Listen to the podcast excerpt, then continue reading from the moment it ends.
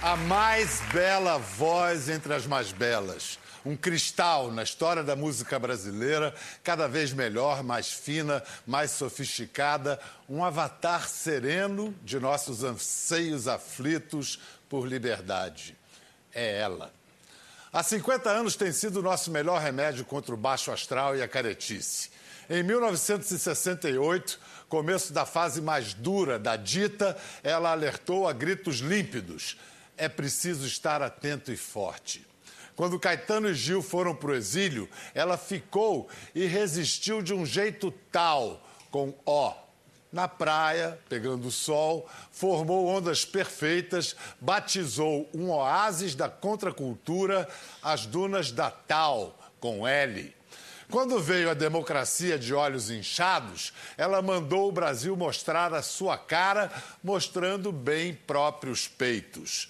Agora, sempre como quem não quer nada, toma toda a liberdade que encarna, expira e inspira. Divina, maravilhosa, fatal, profana, estratosférica, Gal, por exemplo. Ai, meu Deus, o mal pode ser secreto, mas o bem que você faz é público. Poxa, mas suas palavras no início me deixaram comovida. Poxa, eu fiquei comovido. Aliás, todos os seus textos, né? Eu fiquei comovido ao escrevê-las e ao dizê-las, porque é tudo verdade. E nada como abrir os trabalhos com um blusão, né? É um blue rock, né? É um blue rock. É, o blues e o rock é só uma questão de andamento, é assim? É, de ritmo, na verdade, né? É de qualidade, não é qualidade, é de diferença de ritmo, diferenciação. E apesar de você ser uma João Gilbertiana de... Radical, mas você sempre teve um pezinho no rock, desde o Divino Maravilhoso, desde lá atrás. Pois é, eu sempre fui muito influenciada pelo João, pela Bossa Nova. E era muito radical naquela época. Eu não gostava de quase nada, chegava a ser burra, de tão radical que eu era.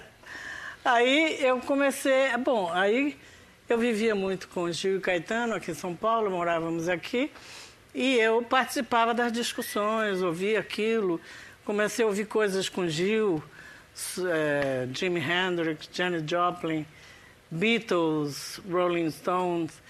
E comecei a ficar inquieta, querendo fazer uma coisa nova também. E aí eu fiz o Divino Maravilhoso. Foi quando o Gil percebeu essa inquietude em mim e perguntou como que eu queria cantar aquela canção. Aí eu falei de um jeito totalmente diferente do que eu venho cantando, né? Porque eu era aquela coisa... João Gilbertiniana. Deixa eu ir para o lado convencional ali agora. Você está com um filho agora entrando na adolescência, Gabriel, 12 anos. Aliás, Gabriel que mudou a sua vida, né, Gal? Mudou. Paixão de um jeito, amor de um jeito que não se conhecia antes. Não conhecia. E eu, quando ele dorme, eu olho, nossa, que amor que eu sinto por aquela criança. É um amor imenso, não existe... Esse amor. Eu não sei como... Você adotou ele, você tava... Ele tinha 1 ano e 2 meses. Eu não pude ter filho, porque eu tinha as trompas entupidas, totalmente entupidas, nunca engravidei. E eu tive uma menopausa precoce. Com 42 anos, eu já estava entrando na menopausa. A minha menstruação falhando, eu achando que seria uma possível gravidez, mas tudo mentira, era um começo de... E minha ovulação também estava ruim, não podia nem fazer in vitro. Então, eu decidi adotar. E veio o Gabriel, chegou. E é aquilo que a gente estava conversando, amor adotivo, às vezes, é um amor até mais é difícil forte. Comparar amores, mas um amor eleito, né? Exato. É aquilo que você quer muito, né? Ele está entrando na adolescência, né? Está com 12 anos. Você sabe que começa a deixar a mãe para lá, né? Está preparada para isso? Não, mas ele é tão cuidadoso comigo. É. Eu chego do estúdio, ele pede McDonald's para mim. Eu pedi, meu filho não pede para mamãe, eu quero emagrecer. Ele falou, tá bom, mamãe, eu não vou pedir, não. Ele é todo cuidadoso. Quando ele sofre por garotas, por amor, assim, qual é a sua reação? Eu fico danada. Ele teve uma namorada na escola Ele é todo romântico, ele é canceriano. Então, ele se apaixona por uma menina, ele me pede para comprar uma joia, um anel, uma coisa. Eu sempre compro e ele dá. E ele teve uma namorada na escola que traiu ele. Ligou. Vocês riem assim, porque não foi com vocês. É. Isso foi o ano passado. Ele tem 12, o ano passado ele tinha 11. E essa menina ficava ligando para os colegas da escola, pedindo os colegas para namorar com ela. E ele soube disso, ele chorou, ele sofreu. E aí a mãe de um outro colega dele me contou e eu fui conversar com ele. E eu disse, meu filho, olha, não, essa menina não é boa para você. Que já estava vendo o casamento, antecipando tudo. Eu falei para ele. Não, mas eu... Não pode maltratar meu filho. Eu fico um monstro, fico uma fera. Você foi criada pela sua mãe também, né? Você não teve pai, praticamente. É. Né? Minha mãe casou com meu pai, viveu anos com ele, nunca engravidou. Ele tinha outra mulher no interior da Bahia, que já tinha 2 filhos. Casada com ele, e aí ele trouxe a outra mulher para Salvador e levou a minha mãe para Machado Portela, onde era a fazenda do meu avô paterno. Do pai dele. É. Do pai dele.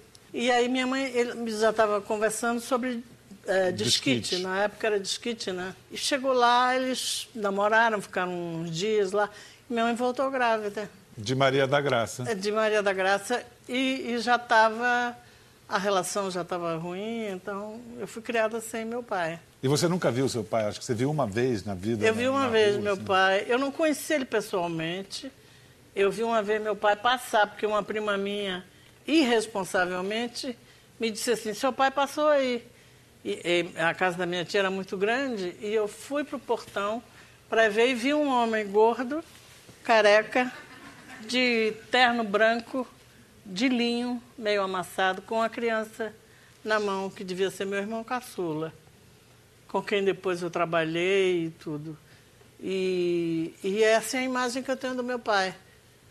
E eu, quando eu era pequena, eu sofria muito por não ter a presença de um pai. Minhas colegas, minhas amigas, todas tinham. Isso foi, para mim, foi difícil. Mas hoje eu penso que foi até bom, porque quem sabe ele atrapalharia a minha carreira de cantora. Porque minha mãe dava tanta força, me levava concertos, cinema, tudo que é manifestação de cultura, ela me levava, incentivava. Sua mãe foi mãe e 3 pais ao mesmo tempo, né? Exatamente. Tomou todos os lugares. Nós morávamos na Barra Avenida, em frente ao Hospital Português, onde eu nasci. Minha tia era viúva, a irmã dela. Tinha 5 filhos e morava numa casa imensa, onde minha avó também morava. E aí convidou minha mãe, né, para morar lá. E era bom, porque eu tinha meus primos e tive uma convivência com uma prima minha que mora no Rio hoje, que era, nós fomos criadas como irmãs. E depois minha tia veio para o Rio, foi morar no Rio, e eu aí me mudei para Graça.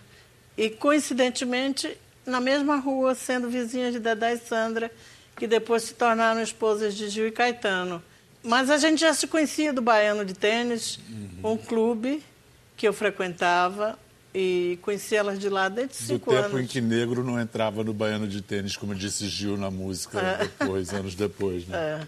E foi por isso que você conheceu Caetano. E Dedé levou Caetano para ouvir aquela cantora. É, eu conheci primeiro o Gil através da TV. Caetano eu conheci depois no programa do Carlos Coquejo. E aí a Gilda, o nome dela, esqueço agora, ela é professora de Dedé, de dança. Sim. Me viu cantando numa reunião lá e chamou Caetano. Achou que Caetano deveria me conhecer. E eu fui com meu violão lá, cantei para ele. Ele gostou, me ensinou logo uma música dele. Que é? Foi Sim, Foi Você. Ele perguntou para mim assim, essa história eu já contei tanto. Tá de saco cheio? Não. Se não quiser, não precisa. Eu conto no... Você conta no lindo... Eu conto no Estratosférica. Na série da HBO, da HBO. É, e quanto também no show. Também no show. É o momento onde eu Aliás, a gente não falou que a música que abriu também, a Mal Secreto, também está no Estratosférica, que é show, DVD, CD, Gal Estratosférica. Exato.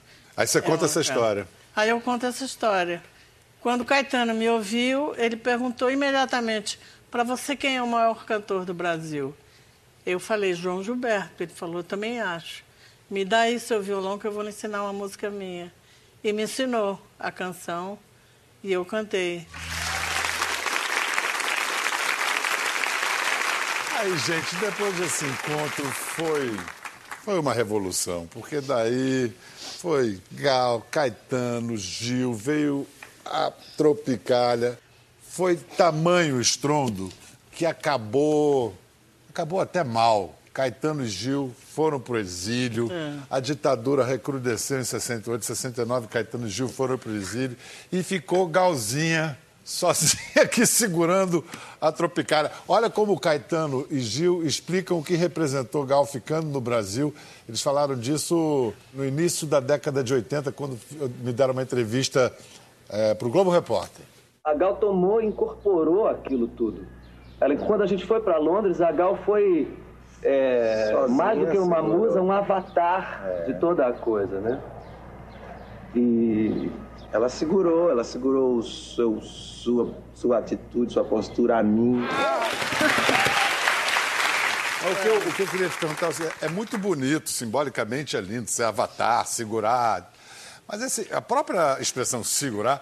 uma barra aí, né, de segurar isso. Você sempre demonstrou muita leveza e tudo, mas qual foi o peso disso? Era muito difícil. Primeiro porque eu me sentia muito só e depois eu me vestia com aquelas roupas que eu usava normalmente e as pessoas não gostavam nas ruas, me agrediam, me chamavam de piolenta, vai tomar banho. E então, era pesado. E eu ia para Londres, voltava, trazia coisas deles. Mas, assim, na época eu não tinha muita consciência política dessa coisa. Depois é que eu fui... Você fazia o que tinha que fazer. Eu fazia o que tinha que fazer. Eu fui... Manda pau, né? Eu recebia as energias... Enfim, eu fiquei aqui, depois eu comecei a entender o meu papel... de segurar, manter vivo o tropicalismo. E teve aquela praia que eu comecei aí com a Macalé, era uma praia onde... Tinha um emissário submarino. Era um concerto, ninguém ia. Eu comecei a ir com a Macalé e as pessoas começaram a ir. E ficou um lugar onde só tinha gente bacana. Olha o que disse mais tarde o nosso queridaço Jorge Mautner. Eu ia lembrar disso. Do barato, ou melhor ainda, as dunas da Gal, era uma pré-democracia já, porque nós tínhamos voltado do exílio recentemente, todos nós, e aqui foi como um território liberado pelas autoridades. Não digo só que aqui, e de repente isso se transformou, a meu ver, num laboratório do que viria a ser a futura democracia brasileira. Então aqui nas dunas do barato as pessoas falavam o que queriam, falavam mal da política, faziam coisas que não podiam fazer, né? Lá, se fosse para lá, já eram presas, aqui podia. Era uma espécie de um território livre, encravado no meio da ditadura, da passagem de Médici para Geisel. Então, e os cantores, os músicos aqui presentes, entre os quais eu me incluo modestamente, mas principalmente a Gal, Macalé, Caetano, que vinham aqui assiduamente, eles representavam muita coisa politicamente. E o que eles representavam? A liberdade, essa sagrada liberdade, que é a coisa mais importante. Então eu definiria que essas dunas da Gal eram e serão para sempre as dunas da liberdade. Ah, que bonito! É isso mesmo, é isso mesmo. Eu queria chamar mais uma convidada de hoje, que é muito próxima a você. Lembrando que para o Gil, Gil chama a Gal de gaúcha. Gal chama Gil de giló. E eles são amigos que viraram parceiros que viraram compadres. A filha de Gil é afilhada de Gal. Ela também virou cantora e é uma mulherona, ou melhor, um mulherão, como se diz hoje em dia, da porra. Preta Gil! Não, pediu benção pra Dinda? Sempre, né? Apesar da gente não ter essa relação assim de benção, minha madrinha. Benção não. Mas de inspiração como cantora? Foi? Inspiração como tudo, né? Assim... ela é uma mulher que sempre foi muito presente na minha vida. E realmente minha mãe fala isso, é uma segunda mãe. E a vida inteira foi uma inspiração para mim. Antes mesmo de eu saber que eu queria ser cantora, eu já era apaixonada por ela, louca, vidrada. E tinha o hábito, ela tinha o hábito de pegar a mim e meus irmãos nos finais de semana, e a gente ia para casa dela, ia para o show, ficava muito com ela. Eu era um grude mesmo, assim, eu era, acho que um grudinho, assim, ela, eu, Moreno, que também é afilhado dela, meu primo, filho de Caetano e de minha tia Dedé. Então, a gente sempre tive ela, assim, num pedestal, assim, muito forte. Antes de compreender o que ela significava para a música popular brasileira. Mas, para mim, pessoalmente, ela já significava muito, assim. Eu imitava ela, ela me dava resto de figurino dela, dos shows. Eu ia para casa dela, então eu voltava com boá, com lantejola. E fazia showzinhos particulares, assim, em casa, com a minha vitrolinha. Então, eu sempre tive ela como a minha maior referência, assim, de artista e de cantora. E, Gal, você como recebeu a notícia do início de carreira de cantora da Preta? Ela te comunicou? Com muita alegria. Sim, agora, eu não sabia que ela tinha toda essa admiração. A Preta, ela tinha uma coisa, ela era muito tímida na minha frente quando era pequenininha. E eu achava engraçado, ela tinha uma timidez. E um dia, nós frequentávamos a mesma médica homeopática, e eu estava na sala de espera e ela também pequenininha, um tico de gente. De repente, essa garota começou a falar, tagarelar, falar com todo mundo. Eu vou ter 3 filhos, cada um de um homem diferente. Começou a falar loucuras. Eu falei, essa é Preta que eu conheci? Não, não é possível. Foi quase, hein, Preta? Foi, aí, eu conheci 2. A Preta mesmo. Eu só tenho um filho do Otávio, o Francisco. Não tive outros ainda. Ainda pretendo ter, mas eu tenho... Engraçado, mas eu tive alguns maridos. Eu não tive os filhos. Ela conta essa história pra mim, todo mundo aqui deve falar, imagina, a Preta nunca foi tímida, né? Mas, de fato, eu até hoje sou. Eu não sou, pra eu poder ganhar intimidade e falar e me soltar, eu percebo as pessoas primeiro. Eu não sou assim, já chego chegando. Isso causa até certa decepção nas pessoas, assim. Você foi criada nisso, numa bolha de liberdade, no meio de um Brasil que não tinha nada de liberdade. Pois é. Quando você percebeu que o mundo lá fora era muito mais bárbaro do que doce, como é que foi esse susto? Demorei muito tempo. Foi de uma maneira um pouco chocante e tardia. Comecei a cantar muito tarde. Eu acho que por todas essas questões, filha, afilhada, eu adolescente, eu perdi meu irmão Pedro com 15 anos, eu fiquei um pouco rebelde e um tanto perdida.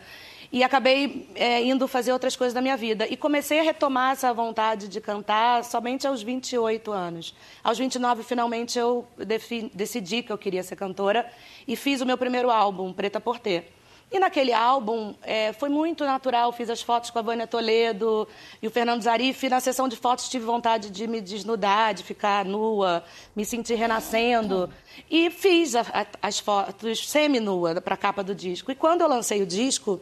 Aquilo foi, na época, 15 anos atrás, foi um choque tão grande e eu fiquei tão assustada, porque eu falei, mas que caretice, como assim um choque tão grande? Uma capa de um disco onde eu estou seminua, afinal de contas, eu sou filha dessas pessoas, eu vi tantas coisas acontecerem, capas de disco, joia, Índia, por exemplo, de minha madrinha Gal, que é um clássico.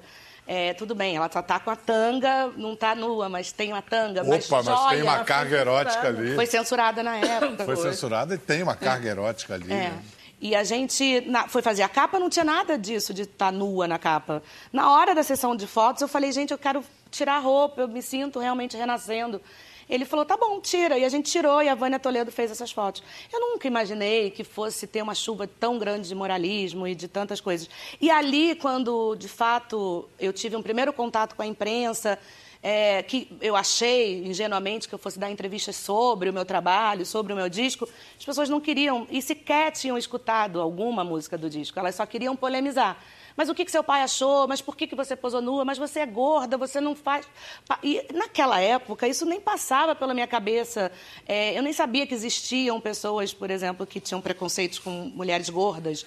Eu era muito feliz do jeito que eu era e eu estava muito feliz naquele momento da minha vida e quis me representar daquela forma. E ali começou uma série de ataques a mim mesma, e você ali eu tive que... Você atribui mais a moralismo, a racismo ou a gordofobia?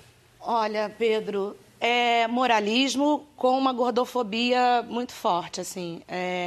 Porque mulher, fora de um padrão estético, não pode se desnudar, não pode se mostrar, não pode ter vaidade, não pode se amar. Isso era uma coisa que isso me chocava muito. Eu falava, mas, gente, eu me amo, eu me acho bonita e eu quero estar desse jeito. E aquilo me deu um choque. Eu acho que você tem razão. Esse negócio de comprar briga ao longo da sua carreira, você acha que é vocação ou é predestinação? Eu acho vocação. É gosto pelo negócio mesmo. Olha só, então vamos lá. A gente está num momento, quem diria... Você tem mais de 50 anos de carreira, com 20 anos de ditadura no meio, que a gente, a essa altura, estivesse discutindo censura das artes, 2017. O que mais te preocupa nesse momento? Bom, eu acho que a arte não pode ser censurada, né? Acho que me preocupa que... Eu me preocupo, porque a censura não está vindo de cima, a censura vem das pessoas. As pessoas estão intolerantes, estão agressivas, estão... Eu vejo coisas acontecendo no mundo que eu me assusto. Às vezes eu tenho a impressão que o mundo está acabando. Eu acho que censura é uma coisa péssima. Mas vamos pensar agora dialeticamente, com perdão da palavra. Preta, que é bem informada sobre esses ódios das redes sociais, as redes antissociais, melhor dizendo, né? Essa batalha direita-esquerda parece que se transferiu para esse território dos costumes. Mas será que não houve um autoritarismo também dos movimentos identitários querendo se impor como politicamente corretos sobre as camadas conservadoras da população? Eu me pergunto isso. Eu acho que as pessoas que prezam a liberdade, as pessoas que estão se encontrando, estão se descobrindo e querem se autoafirmar e ter o direito de ser quem elas são. Isso é uma coisa que... Isso é um direito que a gente tem há muitos anos, mas isso tem sido... tem tentativas de tirar isso da gente. Então, por isso que a gente tem que cada vez se reafirmar mais, seja os movimentos negros, os movimentos LGBTQs, os movimentos, enfim, artísticos. A gente está o tempo todo vendo ameaças a gente. Por quê? Porque a democracia, ela é isso. E a internet trouxe exatamente isso. Ela trouxe visibilidade, voz a uma classe conservadora que muitas vezes não tinha como expor a sua opinião. Então, eu acho que os direitos e a democracia está aí para todos. Então, a luta, ela é diária, porque do mesmo jeito que os conservadores têm de manter as suas convicções, eles têm esse direito, eles pensam diferente de mim. Quem sou eu para fazer ele pensar diferente? Mas a partir do momento que ele me agride, ou que ele tenta me tirar, me privar o direito de eu ser quem eu sou, aí a gente tem que prestar mais atenção, porque as coisas estão ficando, passando um pouco do limite, né? A democracia é a administração... A democracia é a administração diária, constante desses conflitos. Exatamente. Cada um vive como quer, né? O meu medo é que esse tom da internet está vazando do virtual para o real. Não, aí já começa, vazou, já estou falando de coisas reais. Transbordou, né? Transbordou. É que as pessoas mostraram a sua cara, né? Ela pediu tanto para mostrar a cara. Você pediu tanto, Gal. O Ricardo Calil, roteirista do programa, entrevistando a Gal antes, a pré-entrevista, perguntou para a Gal, vindo para São Paulo, se ela não sentia falta do mar. E Gal deu uma resposta tão poética, tão bonita. Ela falou, olha só, hoje eu não preciso mais olhar para o mar, porque o mar habita dentro de mim. É verdade. É verdade? É. Eu não sinto falta, eu sentia. No início, quando eu morava aqui, que Caetano e Gil foram para o exílio, eu ainda fiquei um bom tempo aqui. E eu sentia falta. Tanto que eu fui para o Rio, contratada por Ricardo Amaral, para fazer um show na sucata, e eu acabei ficando lá por causa do mar. E hoje eu moro em São Paulo, adoro, não sinto a menor falta do mar. Porque no Rio eu morava em frente ao mar, às vezes nem olhava. Mas pra quê, né? Se o mar está dentro de você, tá tudo certo. O mar habita dentro dela. É, hoje, quando a gente chegou aqui, o Dé falou que eu ia cantar Ver o Mar, que é a música do meu disco novo. Eu lembrei que uma das músicas que eu tenho mais paixão que ela interpreta é Azulzinho. E eu, desde criança, canto. E é a música que fala também. É, do Djavan. Do Djavan, que é um clássico dela. Todas as Cores. Todas as Cores. 15 anos de carreira, hein? Exatamente. Todas as Cores vêm com um lápis de cor. Pois é, é exatamente isso. Todas as Cores da gente... Né, eu tenho um trabalho que eu não tenho um segmento, eu não tenho um gênero. Eu canto de tudo. O que eu quero, eu canto. Então, o disco é Todas as Cores. E vem com uns lápis dentro pra gente colorir a vida do jeito que a gente quer, né? Acho que a gente tem esse direito. A gente dá o tom da vida. Acho que agora você se afirmou, agora já de um tempo pra cá, a sua categoria celebridade chega, né? Cantora, né? Pra mim, sim. Pra muita gente, eu vou continuar sendo a celebridade. Mas isso não me importa. Eu tenho um público muito fiel, assim. Gal, é cantora? Eu acho, claro que cantora. Por que não? Lógico. É, eu acabou de cantar lindamente aí. Lindamente, aê, exatamente.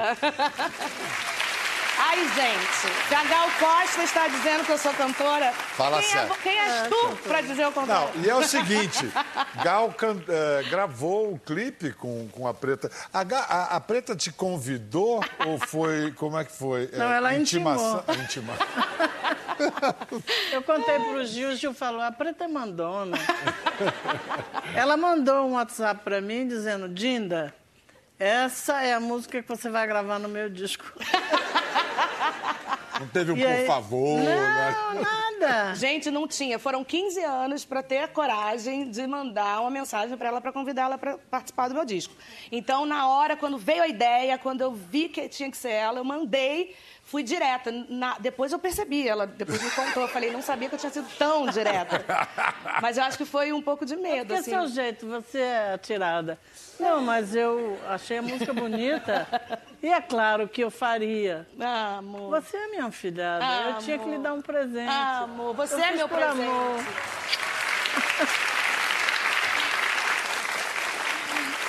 Vem disco novo? Né? Vem disco novo. O que vem por aí?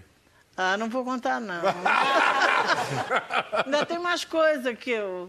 Você sabe que eu sonho muito, às vezes, com canções prontas. Elas vêm prontas e eu acordo e não lembro nada. Eu sonhei que Caetano compunha duas músicas, a música tocando no meu sonho, linda, eu acordo e não lembro. Quem sabe ela chega, né? No outro dia eu sonhei com uma letra. Era uma letra de Caetano, porque Caetano vai fazer uma letra para uma música que está no meu disco. Pelo menos ele me prometeu. Olha só, para a gente encerrar com chave de ouro, vamos ouvir uma linda declaração de amor que todos nós queremos assinar embaixo, dada por um jovem tropicalista lá no ido ano de 1970. Sabe uma faca me rasgando? Mundo se acabando. Não sei, Gal Costa a cantora, Gal Costa a mulher terrível, a mulher linda, a noiva, a morta, a viúva, a maravilha. É muito difícil falar essas coisas. Eu não sei, Gal Costa sempre me trata com choques elétricos. Eu chego para ver ela e não vejo ela e me arrebato por ela e me arrebento por ela. Me desarrumo por ela. Não sei, é sempre surpreendente. Eu nunca sei o que vai acontecer. Cada vez acontece uma coisa estranha. Cada vez é como a vida estivesse se partindo, se começando, se acabando. Gal Costa é muito maravilhosa. Quem ousa discordar de Tom Zé? Ninguém. Quem ousa discordar de Tom Zé? Gal!